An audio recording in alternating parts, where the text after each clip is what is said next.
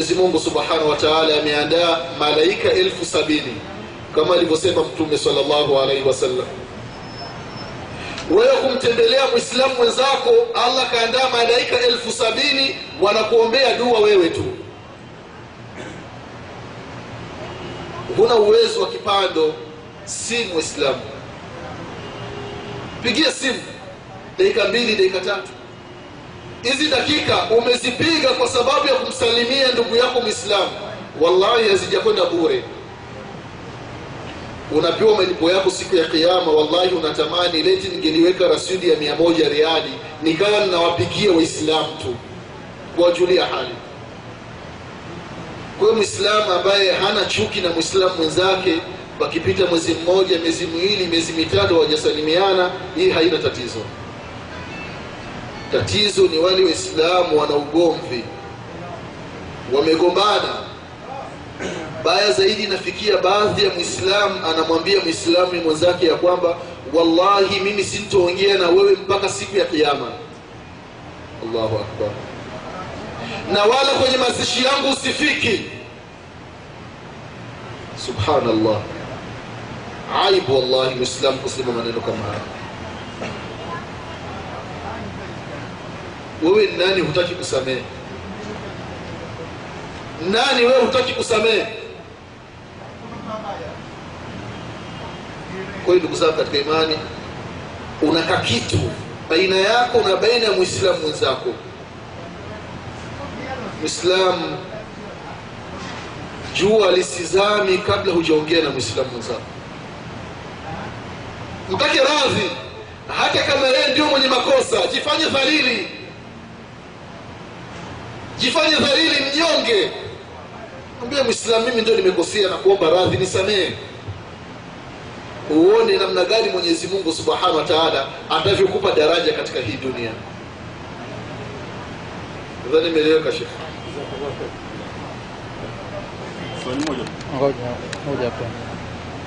Assalamu alaikum warahmatullahi wabarakatuh. Mimi bwana, swali langu ni moja kuhusu haji.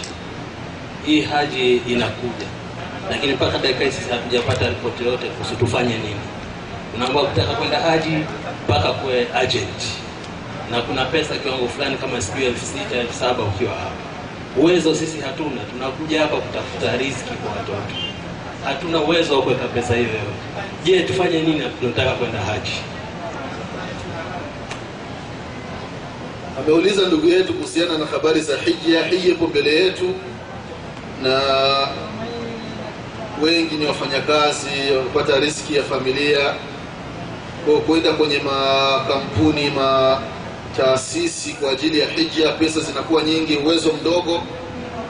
Kwanza Muislamu, ikiwa huna uwezo wa kwenda hija, wewe kuwa na nia. Weka nia tena, nia yako iwe swafia, iwe safi, usimdanganye Mwenyezi Mungu Subhanahu wa Ta'ala. Weka nia Mwenyezi Mungu Subhanahu wa Ta'ala, siku yoyote utakayonipa uwezo, ya Rabbi, nitaenda katika hija. Ukiwa na nia safi, halafu ikafikia Mwenyezi Mungu Subhanahu wa Ta'ala akakuondoa duniani kabla hujenda Makka katika orodhi ya mahujaji Mwenyezi Mungu Subhanahu wa Ta'ala anakuweka, anakuandika. Angalia zama za Mtume sallallahu alaihi wasallam, wanaenda kupigana vita vya Tabuk. Masahaba wanatoka katika mji wa Madina wanaelekea Tabuk, wengine wamebaki katika mji wa Madina, ni wagonjwa, wana udhuru mbalimbali, lakini wanatamani kutoka, lakini maradhi yamewakalisha chini, hawawezi kutoka. Mtume sallallahu alaihi wasallama anapita kwenye milima ya kuelekea Tabuk, anawaambia masahaba ya kwamba katika mji wa Madina kuna ndugu zenu tumewaacha. Kila sehemu tunayopita katika milima ya Tabuk, na wao wanapata ujira mbele ya Mwenyezi Mungu subhanahu wa taala.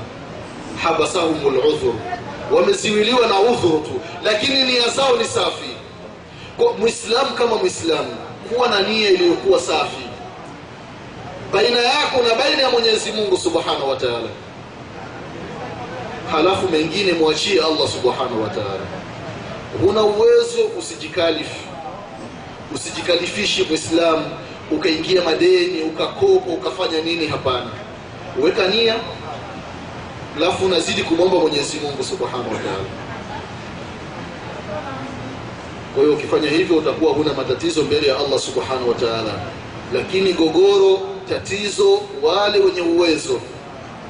Mtu ana uwezo wa kwenda halafu haendi na hana udhu wa kisheria. Hapa ndio kuna matatizo ndugu zangu katika imani. Na vile vile mwislamu umekwisha kwenda makka. Hija ya faridha mara moja. Uka, ukaongeza hija ya, ya sunna. Una uwezo mwislamu mtafute mwislamu mwenzako ambaye hajaenda makka. Mlipie. Mdhamini. Naye aende makka zile thawabu anazopata na wewe mwenyezi mungu anakuwekea kwenye mizani ya hasanatika hujapungukiwa na chochote mwislamu vile vile umra umesha kwenda umra zaidi ya mara moja. Kuna ndugu yako mwislamu bado hajaenda umra mlipie aende na yeye umra. Wewe umebaki nyumbani kwako yeye kenda umra thawabu zinakukuta nyumbani. Matajiri waislamu wamwonyeshe mwenyezi mungu subhanahu wa taala neema waliopewa na allah. Wa amma binimati rabbik fahadith kwayo ndugu yangu huna pesa ya kwenda maka usisikitiki. Nia yako iwe safi. Mwenyezi mungu subhanahu wa taala ni ghani. Mwenyezi mungu ni karimu.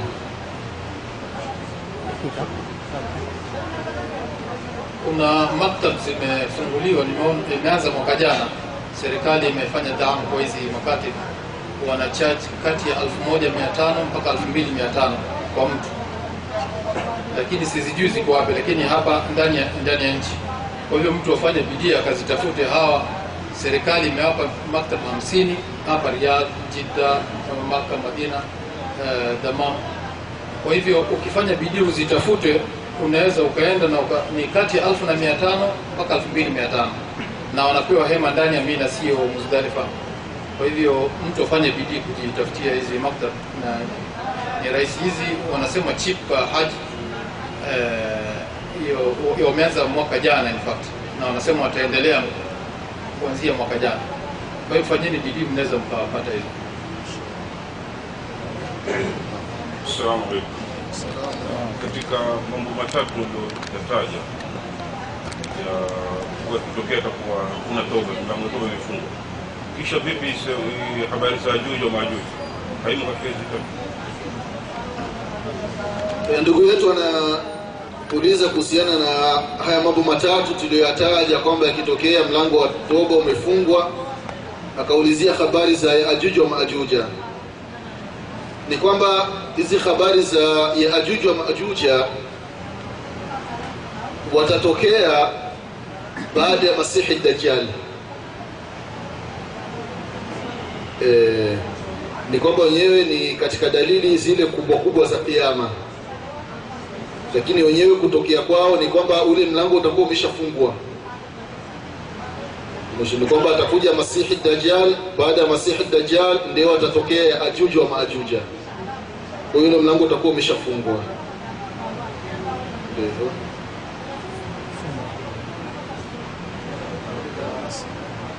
Ah, Nafikiri basi swali ya mwisho kutoka kwa Sheikh Muhammad. Wabarakatuh. Nilikuwa na swala kuhusiana naye ya mambo matatu ambayo tuliambiwa. Je, ni kwamba yatakuja kwa series fulani au yatakuja kwa pamoja au labda kuna mpangilio fulani ambayo yatakuja? Lipi la mwanzo, lipi la pili, lipi la tatu?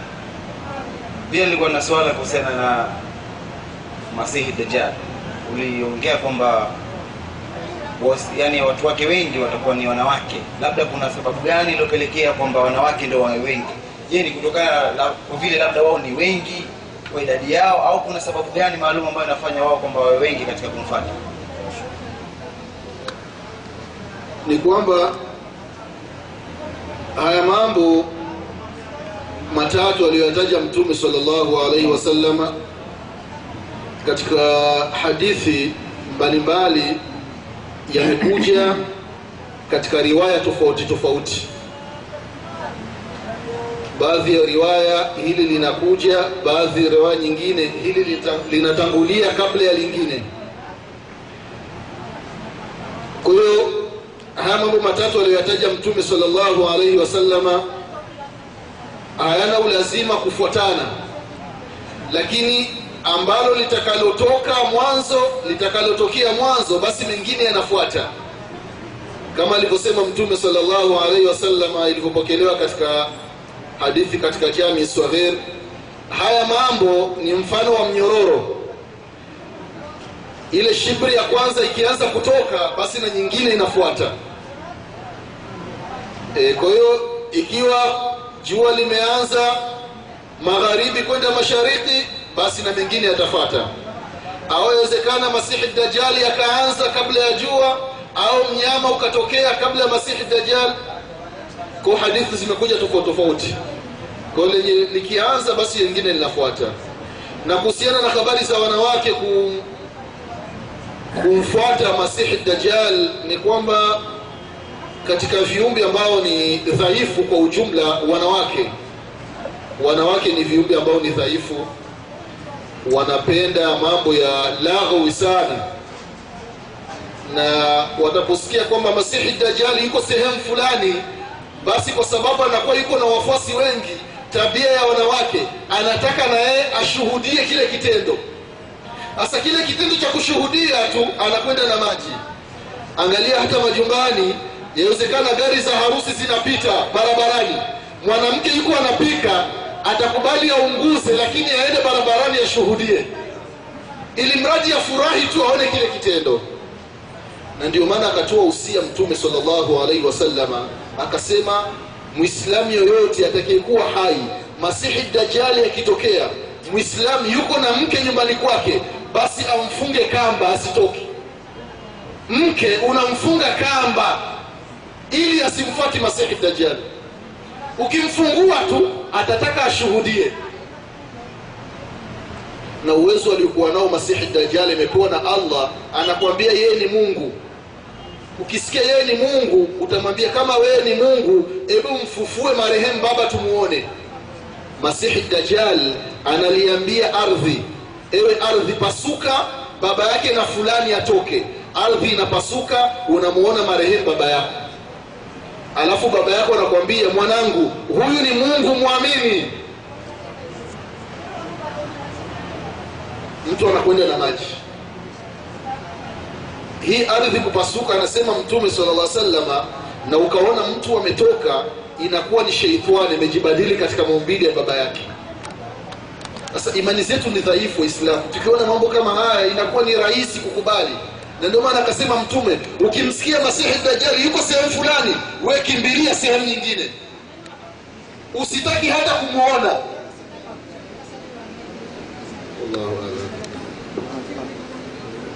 ya mwisho.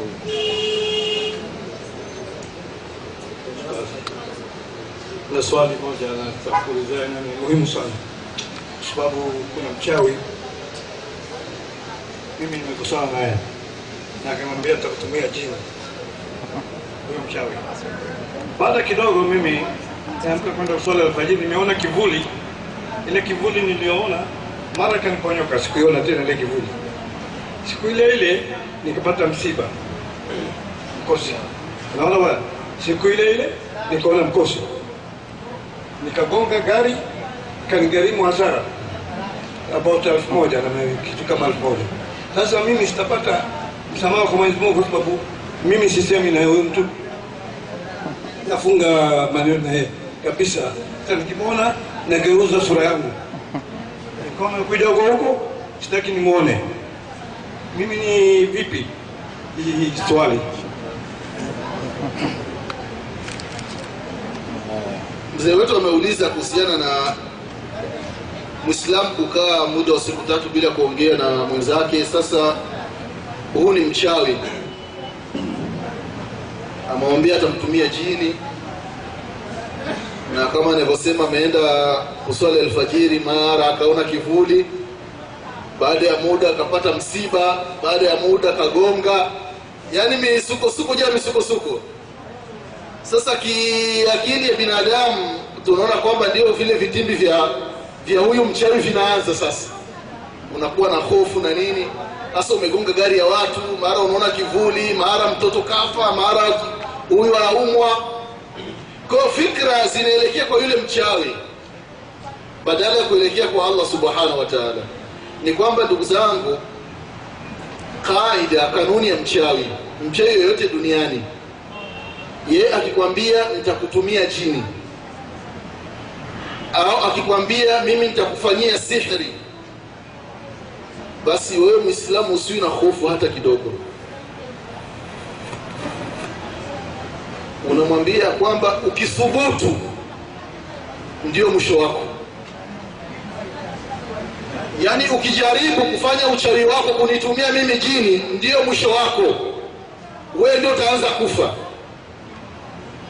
Mchawi wa islamu akitishwa anaokopa hakuna mtu mwoga kama mchawi duniani kwa hiyo na yeye anakuwa na vitisho. Kwa akikwambia hivi usikubali. Ile hofu ya kumwokopa achana nayo. Japokuwa hili linatakiwa ni kutokana na imani ya mtu. Kwa hiyo mchawi kama mchawi wa islamu huu sio mwislamu yeyote ukimsikia fulani ni mchawi. Huyu katika upande wa sheria si mwislamu nadhani kuna kipindi tulikumbushana kuhusiana na habari za uchawi namna mwanadamu anavyokuwa mchawi. Ni kwamba mwanadamu mpaka kuwa mchawi ni lazima awe kafiri. Sasa huyu ambaye ni mchawi na kazi yake ni kuwadhuru wanadamu lakini kwa idhini ya allah subhanahu wa taala huu si mwislamu huyu ni kafiri. Na kukaa naye bila kuongea naye haina tatizo mbele ya mwenyezi mungu subhanahu wa taala kwa haina wasiwasi shekhe e, unakaa hamna salamu hamna nini sababu hiyo ni kafiri. Japokuwa mbele za watu tunamuona amevaa kanzu anaingia msikitini anafanya nini lakini mbele ya mwenyezi mungu anahesabika ni kafiri. Wala usimpi salamu yako. Allahu alam.